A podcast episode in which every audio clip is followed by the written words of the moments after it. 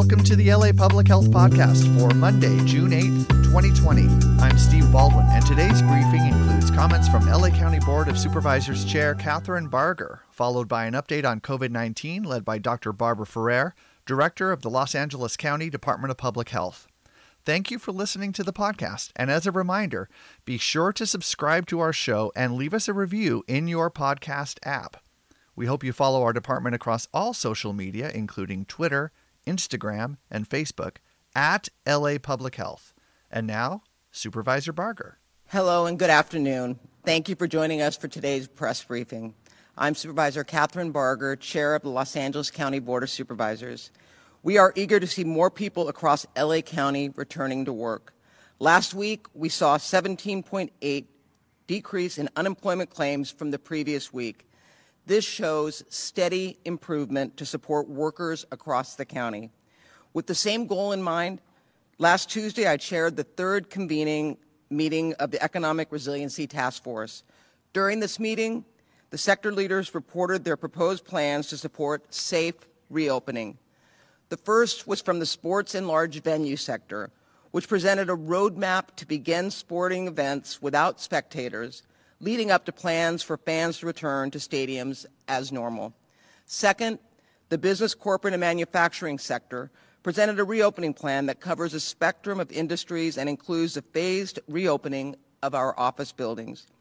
Third, the restaurant and hospitality sector provided an updated plan which has already been incorporated by the Department of Public Health and includes specific social distancing guidelines and rec- recommendations to help restaurants protect employees and to protect the customers. The fourth and final presentation was by the film, entertainment, digital media, and theme park sector, sharing its work on an industry white uh, work with an industry white paper that they created in conjunction with labor partners to resume filming and entertainment. This past Friday, the county received guidance from the state to reopen additional key sectors as early as June, late part June 12th. This includes schools, day camps, museums, camping, and spectator free events. The county is actively reviewing the guidelines from the state to determine how these organizations can reopen with necessary safeguards and with the precautions in place. An announcement will be made prior to Friday regarding which sectors can reopen with their final protocols. This is another important milestone for the county as we continue our path toward recovery and transition from safer at home to safer at work and safer in our communities. As more businesses and activities reopen, I encourage all our residents to continue to practice social distancing, wear cloth face coverings, and, allow, and follow all the public health guidelines. There is still a pressing need for workers to access essential personal protective equipment. Two months ago, BizFed launched a partnership with local and state leaders, labor leaders, and business organizations. They have been working together to mobilize and donate much needed equipment and supplies to protect workers throughout Los Angeles County and to mitigate the spread of COVID 19. Last week, a group of generous volunteers distributed much needed protective equipment and 900 bottles of hand sanitizer and 900 bottles of hand, bottles of hand soap to child care providers in Burbank and in Lancaster. For more information on how you can support this important cause, please visit BizFed Institute online at B-I-Z-F-E-D-I-N-S-T-I-T-U-T-E dot org. Or you can reach out to my website at kathrynbarger.lacounty.gov or through social media.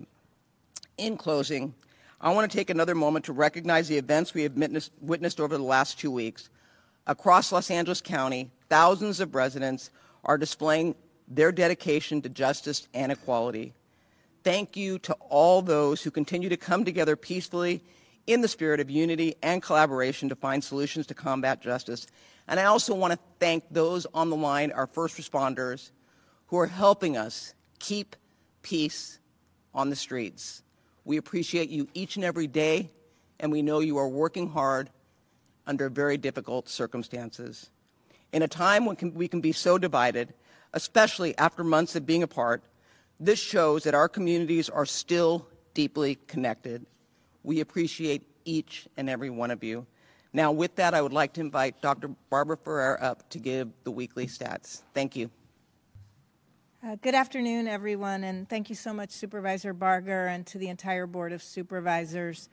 Uh, throughout this pandemic and our recovery journey, you've shown incredible strength and leadership, and I'm very grateful for all you do for LA County. Uh, to update you on our current status, I'm sad to report 10 additional people have died from COVID 19. Six of the people who died are over the age of 65, and three people over the age of 65 who passed away had underlying health conditions. Three people who died are between the ages of 41 and 65, and two of the people in this age group also had underlying health conditions. Information on the one death reported by the City of Pasadena is available on cityofpasadena.net. Of the nine newly reported deaths today, uh, excluding the death reported by the city of Pasadena. One death was associated with a resident at a skilled nursing facility. This brings our total number of deaths to 2,655. And every day uh, I do report on the numbers, knowing that they represent real people who have had uh, amazing impact in their own lives and have now passed away. And they do represent also families and friends who are experiencing profound loss. So our thoughts and prayers are very much with everyone, and we're very sorry uh, for your loss. For the 2,463 people who passed away where race ethnicity has been identified, 41% are Latino Latinx, 28% are white, 18% are Asian, 12% are African American, less than 1% are Native Hawaiian or Pacific Islander, and 1% identified with another race or ethnicity. 93% of the people who have passed away from COVID 19 have had underlying health conditions, and this number has stayed consistent throughout the pandemic.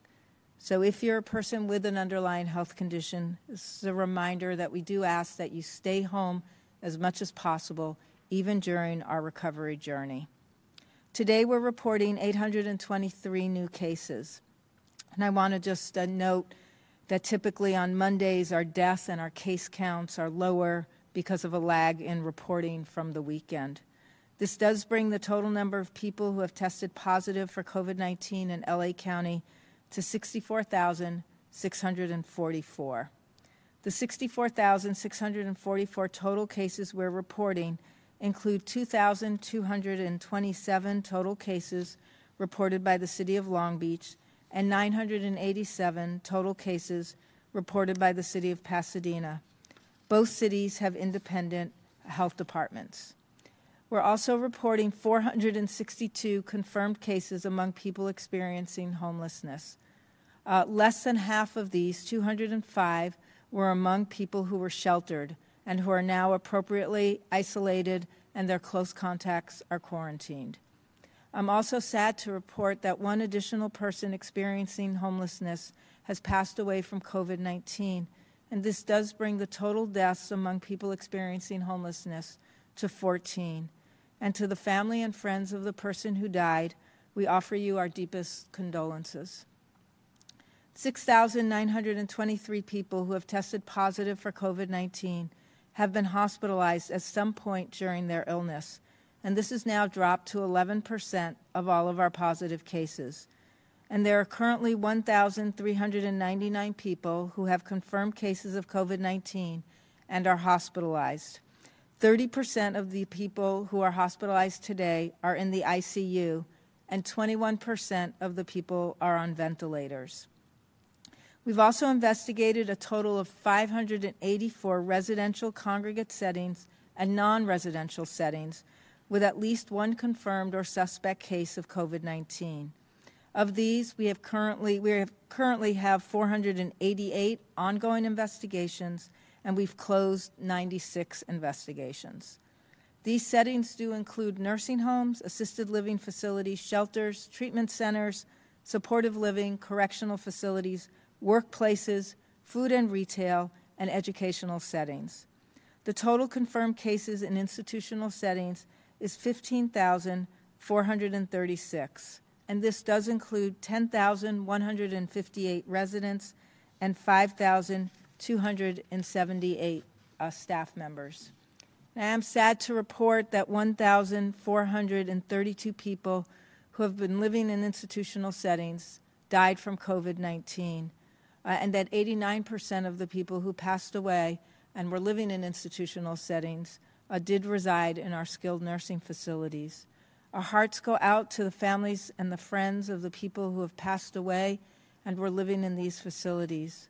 We're continuing to work hard with our partners and the facilities uh, to make these, these spaces uh, as safe as possible, both for employees and for residents. And I do want to note that the death rate of people living in the skilled nursing facilities, while still uh, high and happening each day, has dramatically come down uh, over the last two weeks.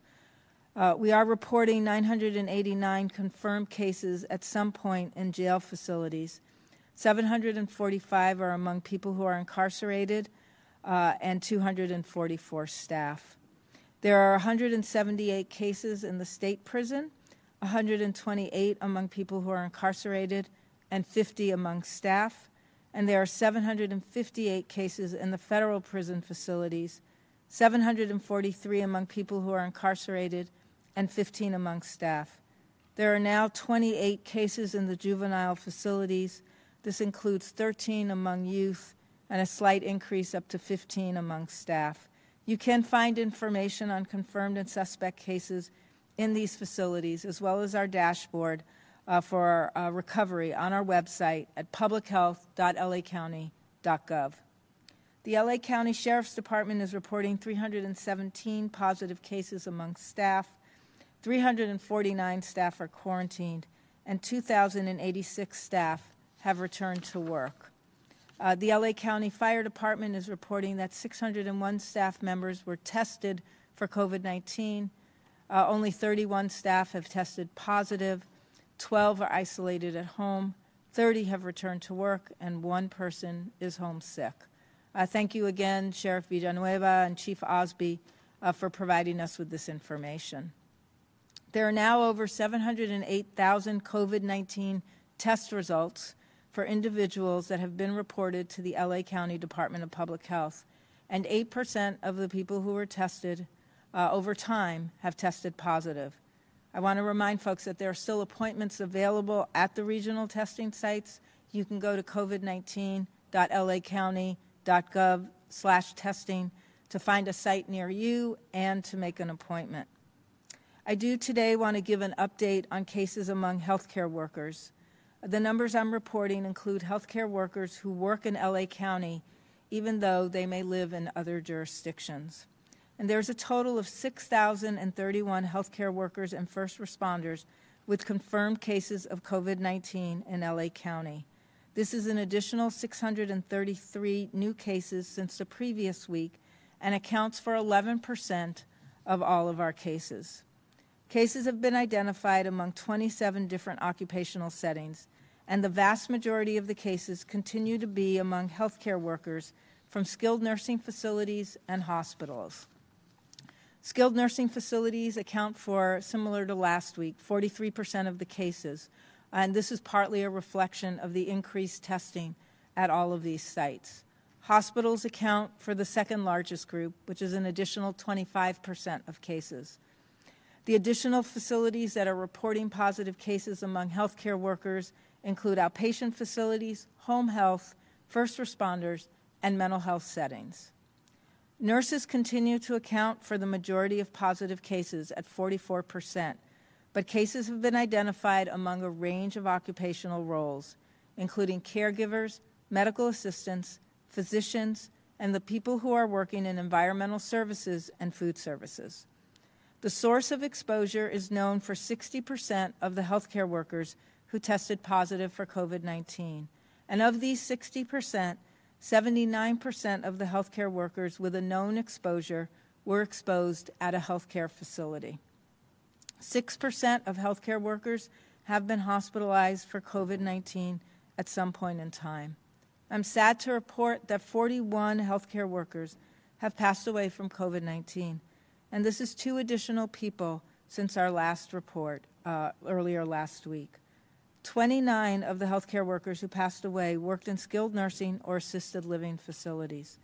Six people worked in hospitals, two people worked in home health, one person worked in a correctional facility, one person worked in a laboratory, and one person who died worked in an outpatient facility. There's one healthcare worker for whom uh, the workplace setting has not yet been identified. Uh, and I want to know that, note that we're still gathering information on uh, the race and ethnicity uh, data for the healthcare workers who have passed away. I hope we'll have that for you shortly. The loss of the healthcare workers is devastating. And to those who are mourning these heroes, we join you in honoring your loved ones. And I also want to give thanks to all of the healthcare workers across the county from the bottom of my heart Every day you give so much to your work and to our communities, and we owe you a huge debt of gratitude.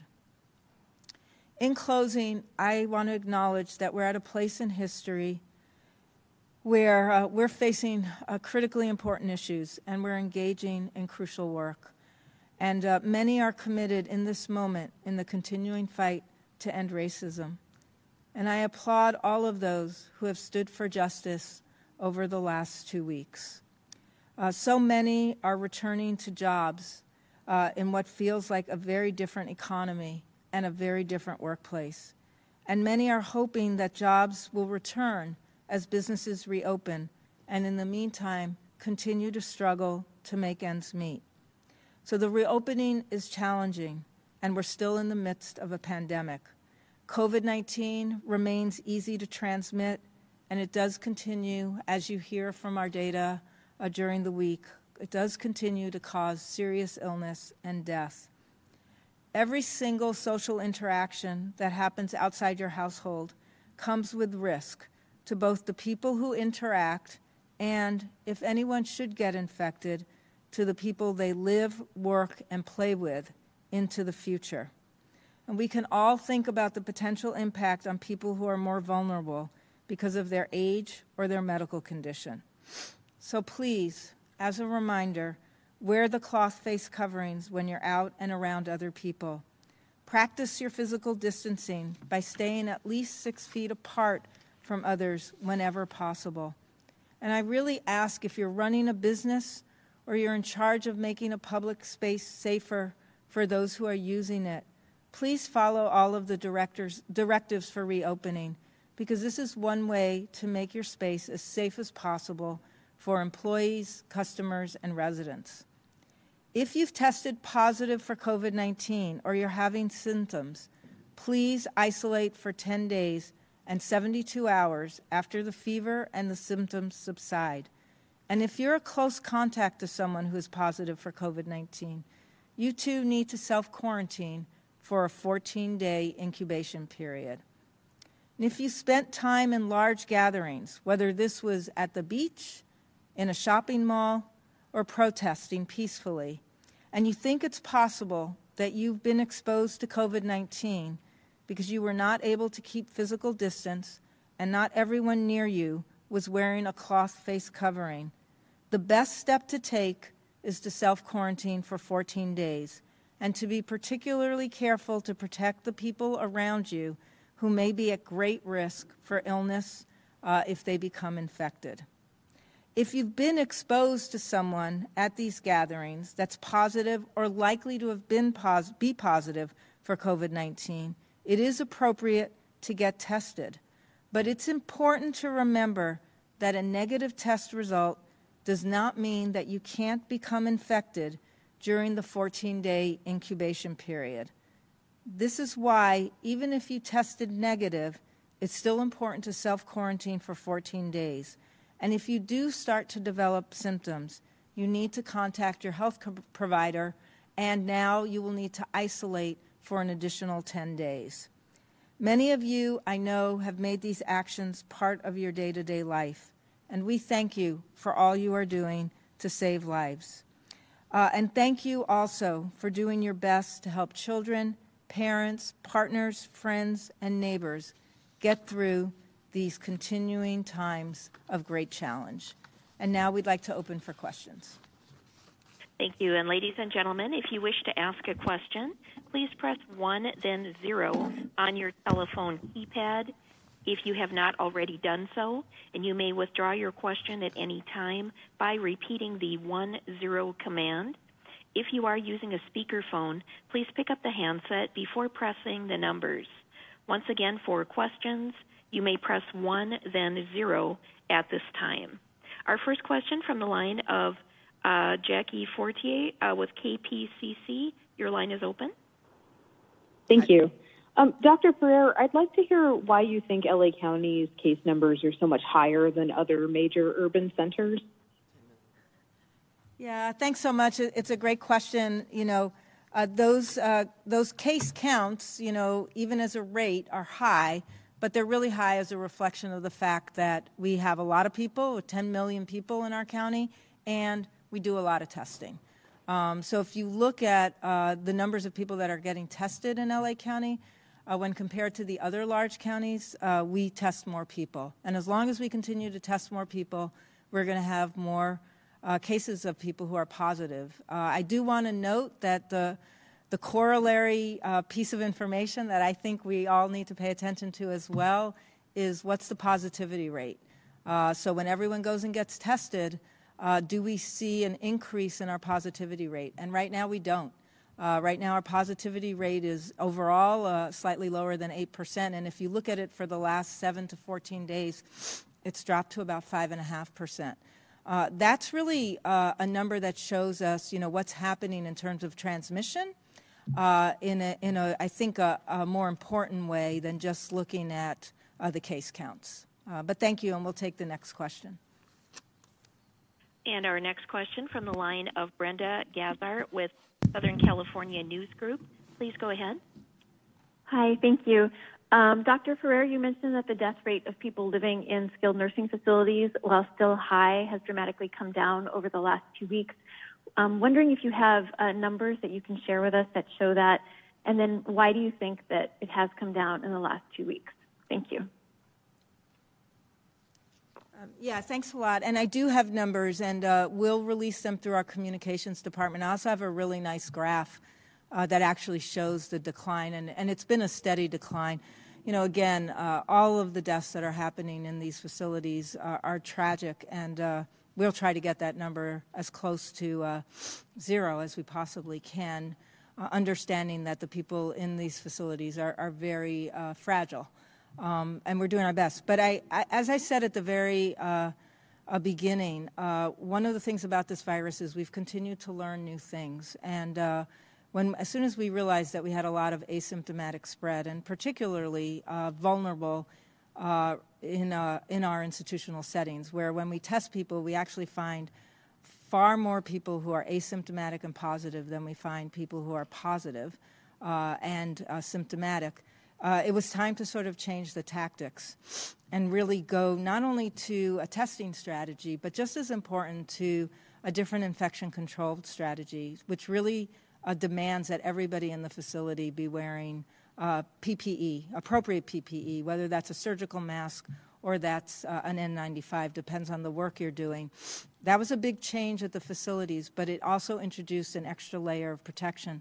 And it has taken a while for us to see the impact of these changes. First of all, it took a while to get the changes implemented, and now it's taken some time to actually uh, see that uh, it's um, actually had an impact on death rates. Uh, as we've noted, you know, death rates often lag behind uh, some of our other indicators. I'm hoping that we continue to see a, a steady decline uh, in the rate of death in our skilled nursing facilities, particularly for residents, but I also want to note uh, it's important for us to have protections for the employees who also uh, have uh, really borne the brunt of healthcare workers uh, who have been, in fact, um, uh, faced with both serious illness and even death uh, from COVID 19. So we'll continue to work on that and we'll make sure that the communications folks at the Department of Public Health issue those exact numbers. We'll take the next question.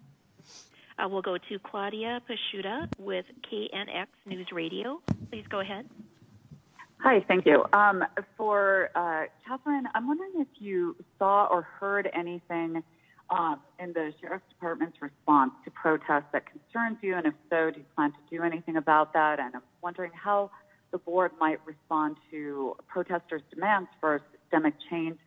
And then um, on COVID, uh, Dr. Ghaly said last week that the county was switching, I believe she said, to only front of the nose swab um, because there are fewer false negatives. And I'm wondering if it's being recommended that everyone test that way, front of nose swab instead of the oral swab. Thank you. So I didn't hear the first part of the question, but I think what you're asking me is um, if I. Uh, if you had any concerns about the sheriff's department's response okay. to the protest. So I, I, guess what I would say is, and it's not just about sheriff, it's about law enforcement in general.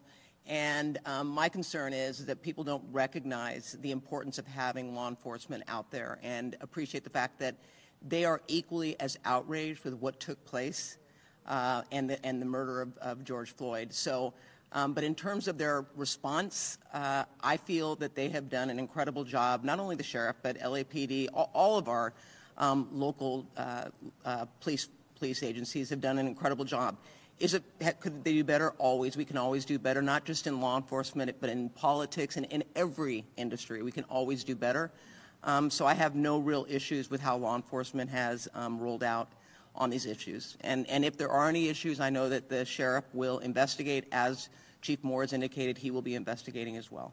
So with that, Dr. Ferrer, oh, Dr. Ghaly.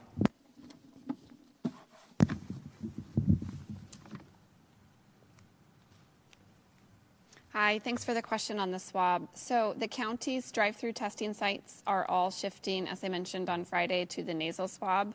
We're doing this uh, because we do believe that the specimen collection yields a better quality specimen, and because of that, there's fewer false negatives, so the sensitivity is higher and the likelihood of getting the correct test result is higher than it is with the oral swabs, and that's based on a review of the available data uh, across a number of studies. Uh, I do think that all of the different providers out there, there's a variety of factors to take into consideration when thinking about the best swab and test and vendor to use, have to take into account not just the specimen collection, which is oral versus nasal or nasal pharyngeal, also has to take into account the type of staff that's available to supervise or perform the swabbing, the turnaround times uh, among the various labs, and the quality of the service that's provided by the various various labs. Uh, it's really important to do a lot of due diligence with all of the various labs out there to make sure that the public or the patients that are being served are getting the highest quality test results that are possible. Next question. We'll go to the line of Olga Grigoryants with the Los Angeles Daily News. Please go ahead. Oh, hi. Thank you for taking my question. Uh, Dr. Ferrer, how would you explain that some skilled nursing facilities have a high number of deaths understaffed, had problems with infection control in the past, and still have been approved by Los Angeles County to become designated COVID-19 facilities. I also noticed that data for those facilities has been removed from Los Angeles County website. How do you explain that? And I wonder if there's a way to find that data. Thank you. Um, yeah, thanks a lot. I'm not aware that data was taken off of the website, so I'll check.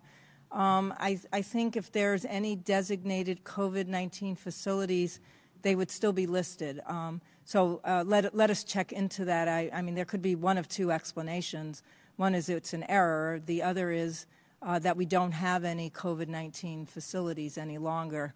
Um, but we'll have to just get back to you. I, I, know we wouldn't have intentionally removed that designation from the website. And I, I do know that there have been questions that have been raised about you know, how does a facility get that COVID 19 designation? What kind of criteria are they being asked to meet? And, uh, you know, it really is a, a, set of criteria that are unique to the situation in the pandemic and that really look at the capacity of the entire system plus that facility in terms of their ability to really manage, as you noted, appropriately uh, care for patients who are positive for COVID 19 you know, our team works really hard, and I want to I want to note that our team is not just the infectious disease uh, clinicians, but it's also the team that actually has responsibility for inspecting skilled nursing facilities, you know, under a contract with the state, and that information is also reviewed by our partners at the state. Um, so, you know, uh, from my perspective, Uh, there was a lot of due diligence that was done, and you also noted very few sites uh, did become COVID 19 positive skilled nursing uh, facility sites. And it really was a reflection of what was needed at a moment in time uh, during the outbreaks. And uh, as we've worked with more and more skilled nursing facilities to increase their own capacity to manage cases, I think we have a, a different landscape uh, that's going on right now in LA County. But thank you, and we'll take the next question. From the line of Colleen Shalby with the Los Angeles Times. Please go ahead. Hi, thanks for taking my question. Um, I wanted to know if health officials have been in contact with protest organizers to get the word out directly to protesters to get tested and isolate from individuals most at risk of contracting the virus, and also wondering how the protests might affect contact tracing methods. Yeah, thank you. Um, and you know, we've reached out in general. We have a lot of community partners to just uh, again emphasize it's so important that people can exercise their First Amendment right, and uh, we're really proud of the courageous people who have been peacefully uh, taking a stand against racism and police brutality. Uh, that being said, we've also uh, really tried to make sure that people have good information about how to take uh, personal precautions uh, that really can help other people, and also other people can be helping you stay as safe as possible during a protest. we are, of course, working very closely with all of our partners now around making sure that people understand uh, what the best course uh, is of action to take if you think you may have had an exposure uh, because of some of the activities you've been engaged in. And protests could be one of them, particularly if you found yourself in a very crowded situation for more than 15 minutes where you were very close to other people who may not have been wearing a face covering at all. Our recommendation still is that uh, you actually uh, what we call self quarantine for 14 days. That's the full incubation period for this virus. Uh, you should, of course, uh, talk with your provider, particularly if you have underlying health conditions. Uh, that might make you a very good candidate uh, for getting tested. We do note that a negative test does not mean that you won't go on to develop uh, COVID 19 over the course of the 14 days. Um, and again, some people actually have called us and noted that uh, they know that they were in contact with somebody who later told them, uh, oh, I, I tested and I was positive. And in that case, yes, those people are now close contacts. They should, in fact, go ahead and uh, get tested and self quarantine. Contact tracing in all, any group setting, and I don't want to, you know, I don't. I want to note that that uh, being part of a protest is really no different than having an exposure at an indoor mall, or even at a restaurant or at the beach. Uh, in all of these sites, uh, there are going to be people who may become or may, may be positive for COVID 19. And when you're out and about, that's why we ask you to protect yourself and protect others by keeping your distance and using that cloth face covering because you could have an exposure and it will not come through a contact tracing system. Nobody knows that you were there. Nobody has your name. Uh, we can't call you. You know, I have uh, you know, well over a thousand people that, that call thousands and thousands of people every day. When we know their names and we have information, and we can get in touch with them. For public exposures, uh, it's a risk that you need to be aware of, and then you need to take appropriate actions because you may have been in a riskier situation. And that's why we say if you think you had an exposure, the safest thing to do at this point is to self quarantine for those 14 days to see whether you develop signs or symptoms. After the 14 days, if you didn't develop signs or symptoms, your incubation period is over, and from that exposure, uh, you're very unlikely to develop the virus. And we'll take the next question. Go to Denise Dador with KBC PZ. The line is open. Hi, um, good afternoon, Dr. Ferrer. You mentioned earlier about asymptomatic spread and how this is a problem. The World Health Organization reported today uh, that asymptomatic spread did not seem to go on to a secondary infection. Um, do you have any new thoughts on that? Yeah, thanks so much. Uh, you know, I do want to say that the science emerge. You know, there's new emerging science every day.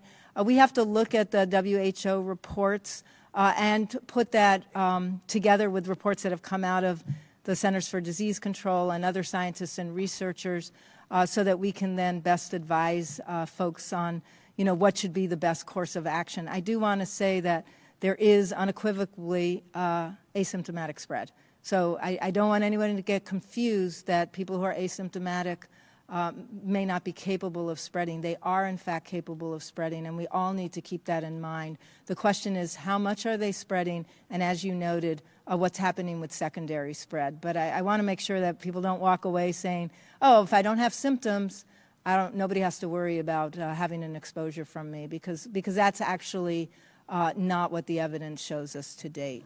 And we'll take the next question. We go to the line of Dave Lopez with Channel 2 News LA. Please go ahead. Great. Uh, good afternoon, ladies. Uh, doctor, uh, a couple of real quick questions, if I may. Uh, Governor Cuomo said uh, recently that anyone who is protesting should assume they are positive, that they've been exposed and that they have the virus and get tested. Do you agree with that? Second of all, there was a report that said that there's been a slight increase at some of the labs of uh, positivity rates. For example, it went from less than 4% at this one particular lab to almost 9%. Is that true? And I know you want to open up more, uh, Supervisor, but is there any fear that maybe you're moving too fast and we still go ahead and try to open up the county even more on Friday? So I'll answer the first part, and obviously, Dave, we are always taking a look at what public health is releasing in terms of the positive test rate and all.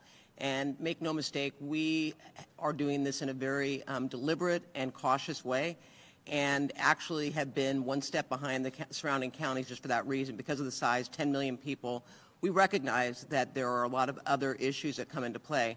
But we also recognize that the longer we stay closed, knowing that we actually can do it in a responsible way with social distancing and encouraging people to wear um, uh, face cloth uh, coverings, um, that we need to get back to work and get the economy back working, and we can do both. It's not an either or.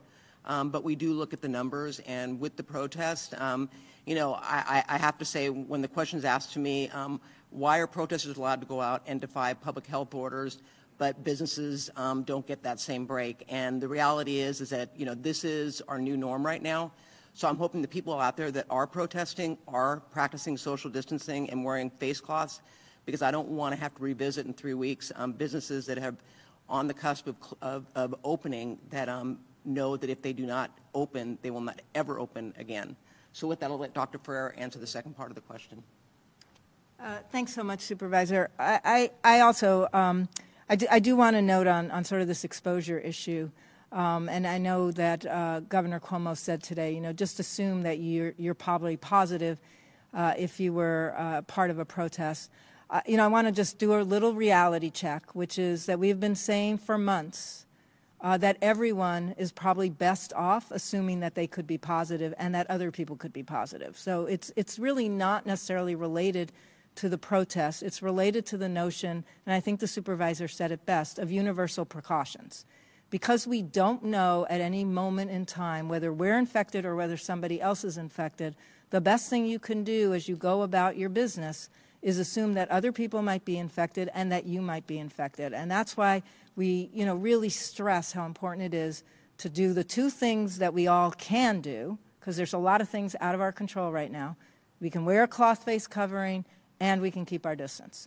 Uh, and those are the tools that we have. And, you know, my sense is this goes for people going back to work, this goes for people going to the mall, this goes for people going to the beach. Uh, and it, it's not just an assumption you should make if you were a person who participated in a protest. It's an assumption you should make as you go out and about, uh, you know, getting back to some of your more normal activities, because the risk is still there. Uh, and even though it may not be a huge risk, it's enough of a risk that we all need to take these universal precautions.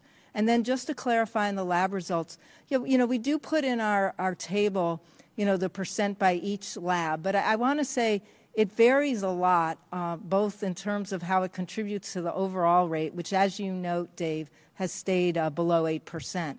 But it contributes uh, depending on who's sending specimens to that lab. And sometimes, for example, there's a contract with uh, a whole host of nursing homes that goes to one lab. And that could actually, because at nursing homes, you know, our testing positivity rate is hovering about 11 or 12 percent that would increase the positivity rate uh, for the specimens going to that one lab. The important uh, number is the total number, the cumulative number, and that's really stayed at about 8%. Um, and we have time for one more question. You. That is from the line of Jim Roope with Westwood One News. Please go ahead. Hi, Mr. Roope. We do have the line open for you. Just a moment. Questions? There you go. Thank Uh, you. Please go ahead. But the journal Nature has published two separate studies, one done at UC Berkeley, the other one, I, I think, in the UK. But they had two separate methods, and they came to roughly the same conclusion that given most of the cases of COVID 19 have gone undiagnosed, both studies suggest without the stringent measure, measures, including the masks, the hand washing, the social distancing, the so called lockdown measures, that there would be, in just the U.S. alone, an estimated 60 million more cases. So these measures have been successful in stopping the spread. So, in light of that, and in, the, in what else you said about the fact that the virus is still out there, and aside from the hospital capacity, which I, as I remember, was the original thought behind all these measures, what's the confidence in reopening? Well, I'm, I'm going to let Dr. Ferrer answer about the confidence from a public health standpoint. But again, I'll say what I said to um, Mr. Lopez, and that is that this board has taken the state guidelines and applied them across the board. And the state is doing it based on public health. And um, obviously, this is a very fluid situation as it relates to the virus. Dr. Ferrer said that, you know, we're learning something new weekly in terms of this virus. But we are doing this in a way that with our sectors, with the Resiliency Task Force, incorporating public health guidelines into the reopening, recognizing that in offices we may be having a lot of telework and um, a whole different dynamic in each um, office building in terms of the, the space used. Um, we are cognizant of the fact that um, it's going to be uh, ever changing, um, but we're doing it in a very, as I keep saying, deliberate and cautious way. So with that, I'll let Dr. Ferrer answer the second part about the public health. I I appreciate the question, and I, I think Supervisor Barger said it best. Uh, you know, it, this is a deliberate process to reopen. I do want to note that uh, other countries have reopened, and uh, it's you know we're not the only place uh, to look at what reopening uh, can do and mean. And some places have have reopened with a lot of success in being able to continue to uh, see that they're slowing the spread. So this is not an impossible task that we have set before us. Uh, this is entirely possible uh, to be able to reopen, do it in a, in a manner that continues to slow the spread. But I think the supervisor used uh, the, the appropriate words here. It has to be deliberate, and we're all part of it. Um, and, uh, you know, I think uh, the recovery journey is absolutely essential. Uh, it's essential that we make progress on our reopening. Uh, and I think if we continue down a path that's deliberate, that's watching uh, the metrics that you can all see posted on our website, um, we'll continue to make progress. Um, thank you, and now we'll move to remarks in Spanish. Buenas tardes. Para actualizarlos, nos da tristeza informarles que 10 personas adicionales han fallecido por causas de COVID-19. Esto eleva el número total de fallecimientos a 2.655. Para las 2.463 personas que fallecieron donde se identificó la raza de etnicidad, el 41% son latinos, el 28% son blancos, el 18% son asiáticos, el 12% son afroamericanos, menos de un por ciento son nativos de Hawái o de las islas del Pacífico y un por ciento se identifica con otra raza etnicidad. El 93% de las personas que fallecieron por causas de COVID-19 tenían condiciones delicadas de salud. Este número se ha mantenido constante. Hoy estamos reportando 823 casos nuevos. Uh, como recordatorio, nuestros recuentos de fallecimientos y casos um, suelen ser menores los lunes debido a retrasos de los informes durante el fin de semana. Esto eleva el número total de personas que dieron positivo para COVID-19 en el condado de Los Ángeles a 64.644. Estamos reportando 462 casos confirmados entre personas sin hogar. Y nos da tristeza informar que una persona adicional sin hogar ha fallecido a causa de COVID-19. Esto eleva el total de fallecimientos entre personas sin hogar a 14. 6.923 personas que dieron positivo por COVID-19 fueron hospitalizadas en algún momento durante su enfermedad, cual representa el 11% de todos los casos positivos. Actualmente hay 1.399 personas con COVID-19 que están hospitalizadas. El 30% de estas personas están en unidades de cuidados intensivos y el 21% de estas personas están en ventiladores. Hemos investigado un total de 584 entornos de congregación residenciales y no residenciales, con al menos un caso confirmado o de sospecha de ser COVID-19.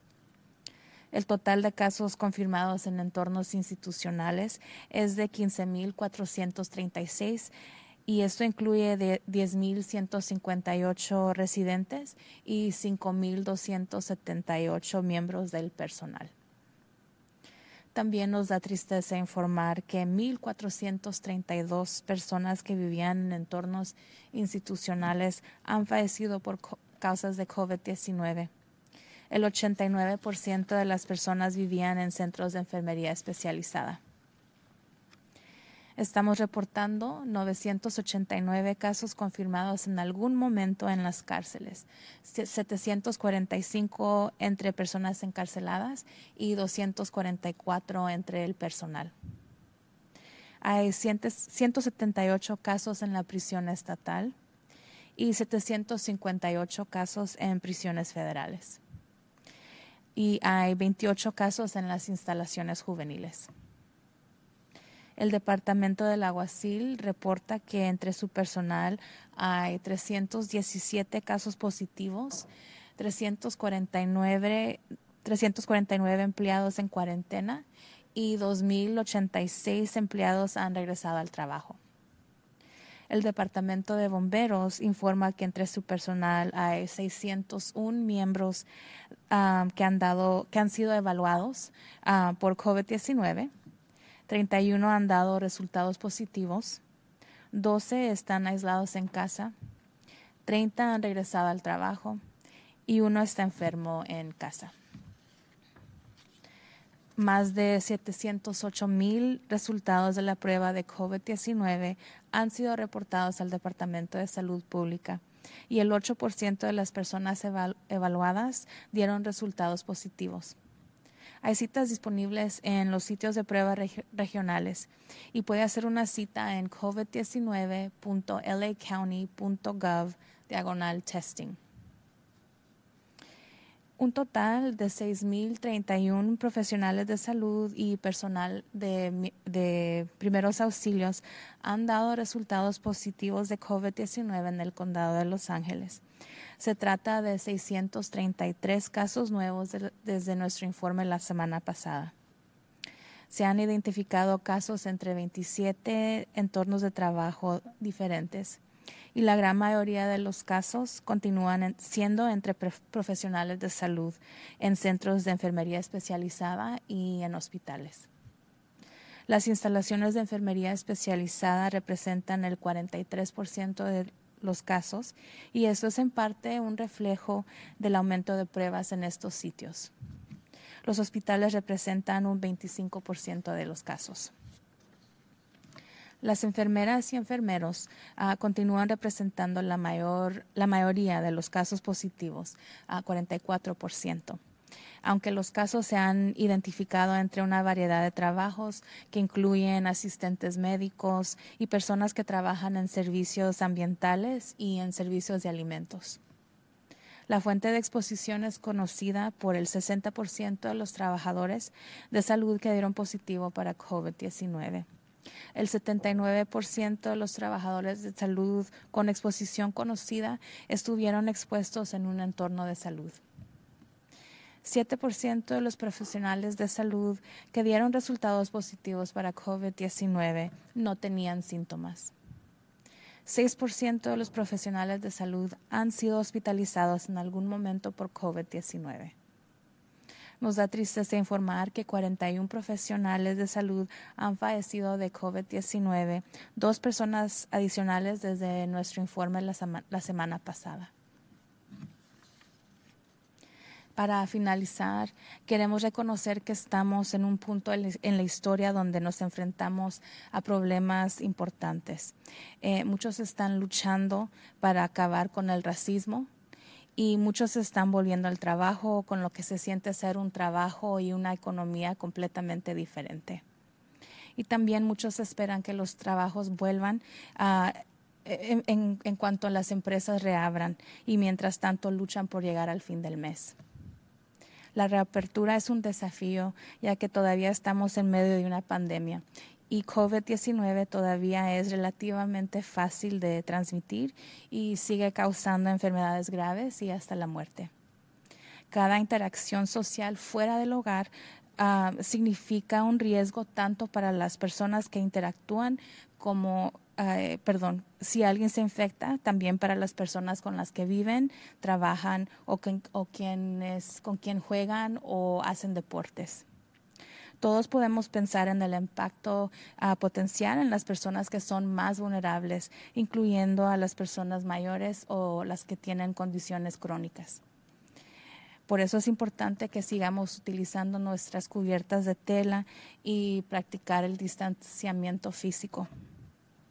Si dirige un negocio o un espacio público, siga, siga cuidadosamente todas las reglas y para asegurarse que su espacio es lo más seguro posible para sus empleados, igual que para sus clientes. Y si ha dado positivo por COVID-19 o tiene síntomas, manténgase aislados uh, por 10 días y 72 horas después de que la fiebre y los síntomas hayan desaparecido. Si usted es un contacto cercano de alguien que es positivo para COVID-19, realice la cuarentena ah, por 14 días. Si pasó tiempo en grandes reuniones, puede ser que fue a la playa o un centro comercial o a una protesta y cree que es posible que haya sido expuesto a COVID-19 porque no pudo mantener la distancia física o porque no todos llevaban la cubierta de tela en cara.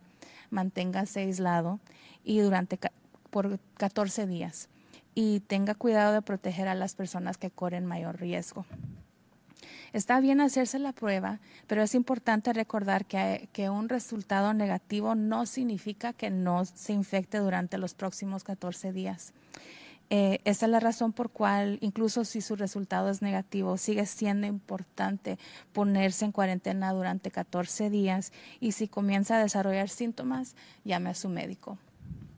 Y si no tiene un médico, puede llamar al 211 y le, pueden localizar a alguien ahí en su comunidad. Si ha estado expuesto a alguien que dio resultado positivo para COVID-19, es apropiado hacerse la prueba. A través de todo esto, gracias a todos por hacer todo lo posible por ayudar a, los niños, a los padres, a los amigos y a los vecinos ah, para superar estos tiempos tan difíciles. Gracias. Um, and now we'll proceed to remarks in Armenian by Nona Oganisian.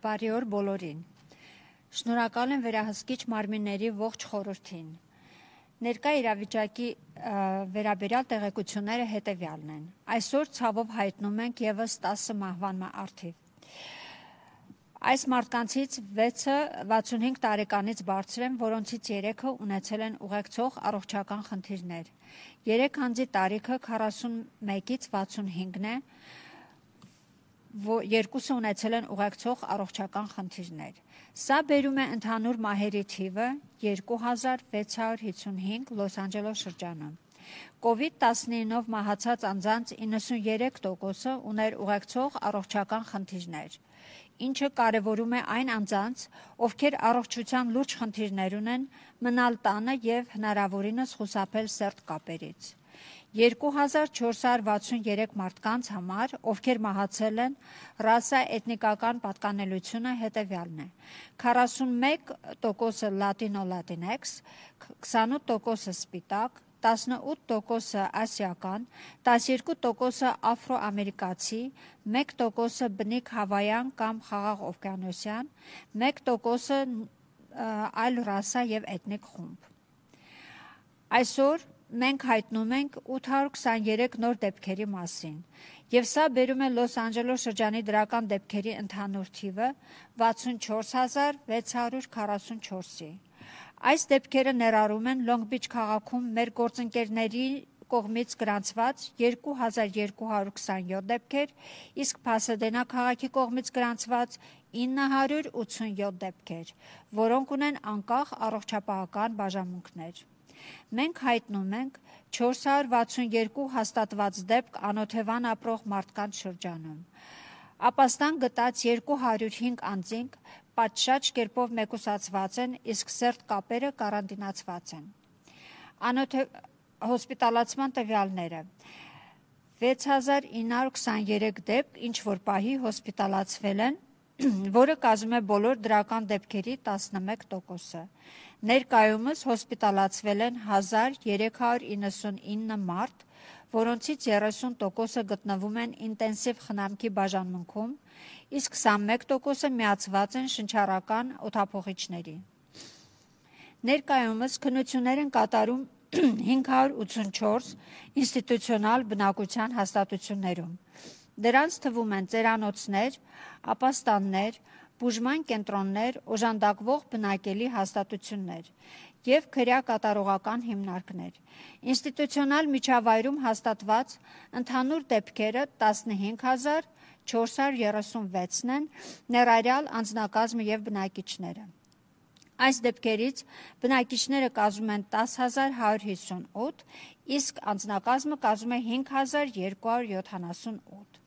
Մենք զեկուցում ենք, որ հաստատված 989 դեպքեր արձանագրվել են քրյա կատարողական հիմնարկներում։ 178 դեպք նահանգային բանտերում, 128 բանտարկյալ եւ 50 աշխատակազմ։ 758 դեպք ֆեդերալ բանտերում, 743 բանտարկյալ եւ 15 աշխատակազմ։ 28 աշխատակազմի դեպք անչափահասների հաստատություններում։ Մենք տեղադրում ենք հաստատված դեպքերի եւ մահվան թիվը մեր կայքում աշխատողներին, բնակիչներին եւ ընտանիքներին տեղեկացնելուց հետո։ Եվ Լոս Անջելես շրջանի արձանագրված բոլոր նոր դեպքերի զեկույցը կարող եք տեսնել առողջապահության վարչության կայքում publichealth.lacounty.gov Լոս Անջելոս շրջանի շերիֆի վարչությունը զեկուցում է. 317 դրական դեպք անձնակազմի մեջ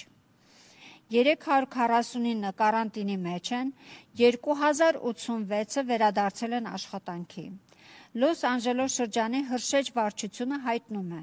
12 մեկուսացված են տանը 31 դրական դեպքեր անձնակազմի մեջ, մեկը հիվանդ է տանը եւ 30-ը վերադարձել են աշխատանքի։ Ավելի քան 708.000 մարդ տեստավորվել են եւ արդյունքները զեկուցվել են Լոս Անջելես շրջան, որից 8%-ը դրական են։ Ես ուզում եմ քաջալերել ձեզ տեստավորվել, եթե ունեք ախտանիշներ։ Տարածաշրջանային տեստավորման վայրերում ժամադրության համար կարող եք այցելել covid19.lacounty.gov/testing Թարմացում առողջապահության աշխատողների վերաբերյալ։ Ես կցանկանայի նաև ձեզ թարմացնել առողջապահական աշխատողների շրջանում կատարված դեպքերի վերաբերյալ։ Այս թվերը, որոնց մասին ես զեկուցում եմ, ներառում են առողջապահական ոլորտի, ոլորտի աշխատողներ, որոնք աշխատում են Լոս Անջելոս կոմսությունում,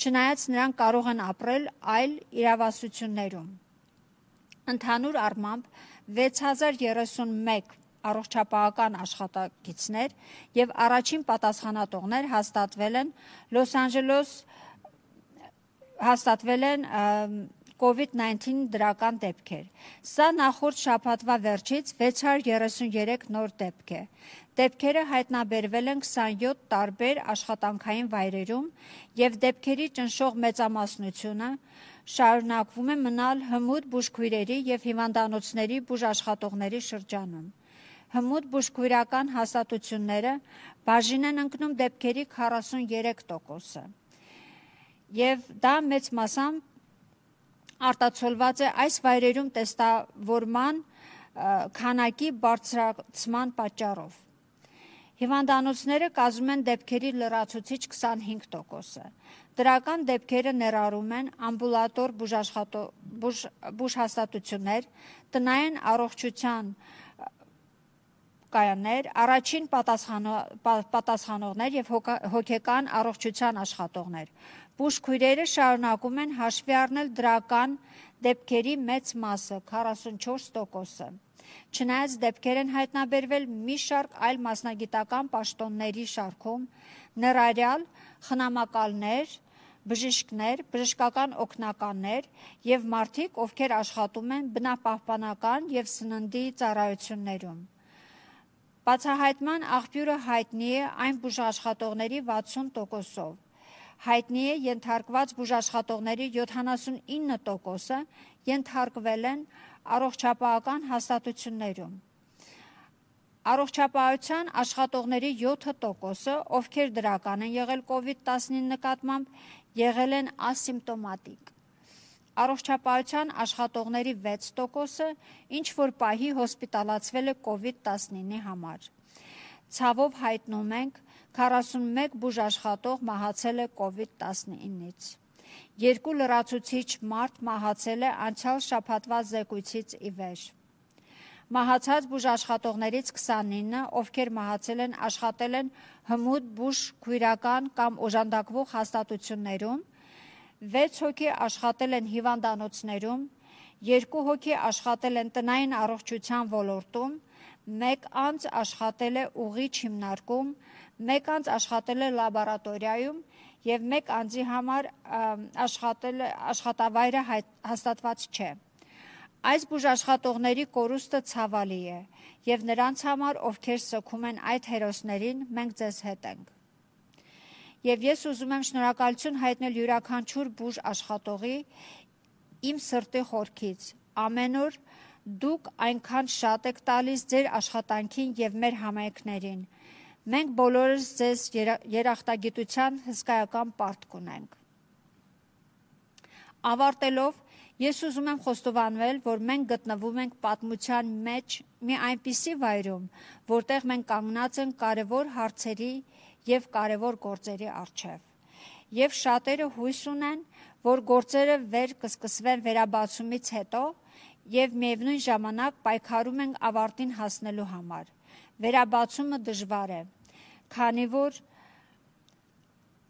մենք դեռ գտնվում ենք համաճարակի կեսին։ Ես եւ COVID-19 դեռևս համատաբար հեշտ է փոխանցվել եւ այն շարունակում է լուրջ հիվանդությունների եւ մահերի պատճառ դառնալ։ Ընտանիքներից դուրս յուրաքանչյուր սոցիալական փոխազդեցության վտանգ է ենթարկում, ինչպես այն մարդկանց, ովքեր շփվում են, այնպես էլ այն մարդկանց համար, ում հետ ապրում են, աշխատում եւ խաղում ապագայում։ Մենք բոլորս կարող ենք հնարավոր ազդեցություն ունենալ այն մարդկանց վրա, ովքեր ավելի խոցելի են իրենց տարիքի կամ առողջական վիճակի պատճառով։ Կտորե դիմակ ծածկոցներ հագեք, երբ դուրս եք, դուրսնեք եւ այլ մարդկանց շրջապատում եք։ Պահպանեք ֆիզիկական հեռավորություն առնվազն 6 ոտք։ Եթե բիզնես կամ հասարակական տարածք եք վարում, ուշադիր հետևեք վերաբացման բոլոր հրահանգներին։ Հաճախորդների համար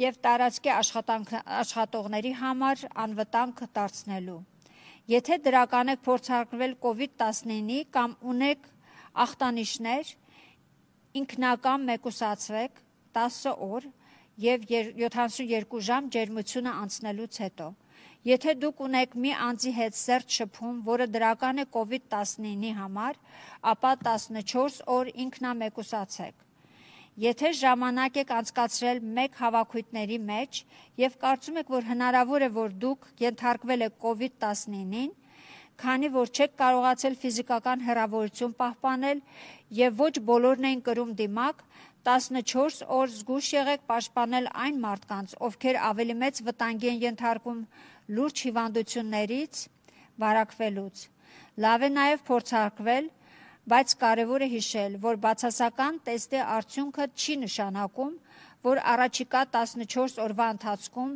դուք չեք վարակվի։ Ահա թե ինչու նույնիսկ եթե դուք բացասական եք փորձարկվել, 14 օրվա ընթացքում դեռևս կարող է կարող եք ինքնաիզոլացվել, եթե սկսում եք ախտանիշներ ունենալ եւ դիմեք ձեր առողջապահության ներկայացուցիչին։ Եթե դուք այս հավաքույթին շփվել եք ինչ որ մեկի հետ, ով հավանաբար դրական է COVID-19 համար, նպատակահարմար է փորձարկվել։ Ձեզանից շատերը կատարել են այս գործողությունները ձեր առօրյա կյանքի մեջ եւ մենք ձեզ շնորհակալություն ենք հայտնում մեր սրտի խորքից։ Շնորհակալություն եմ հայտնում, որ անում եք հնարավորին ամեն ինչ երեխաներին, ծնողներին, գործընկերներին, ընկերներին եւ հարևաններին օգնելու համար այս դժվարին ժամանակահատվածում։ Շնորհակալություն։ Thank you.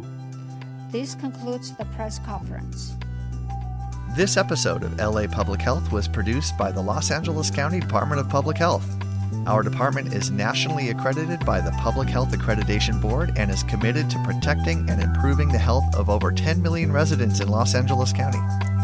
For more information about DPH programs and services, visit publichealth.lacounty.gov and follow us on social media at LA Public Health.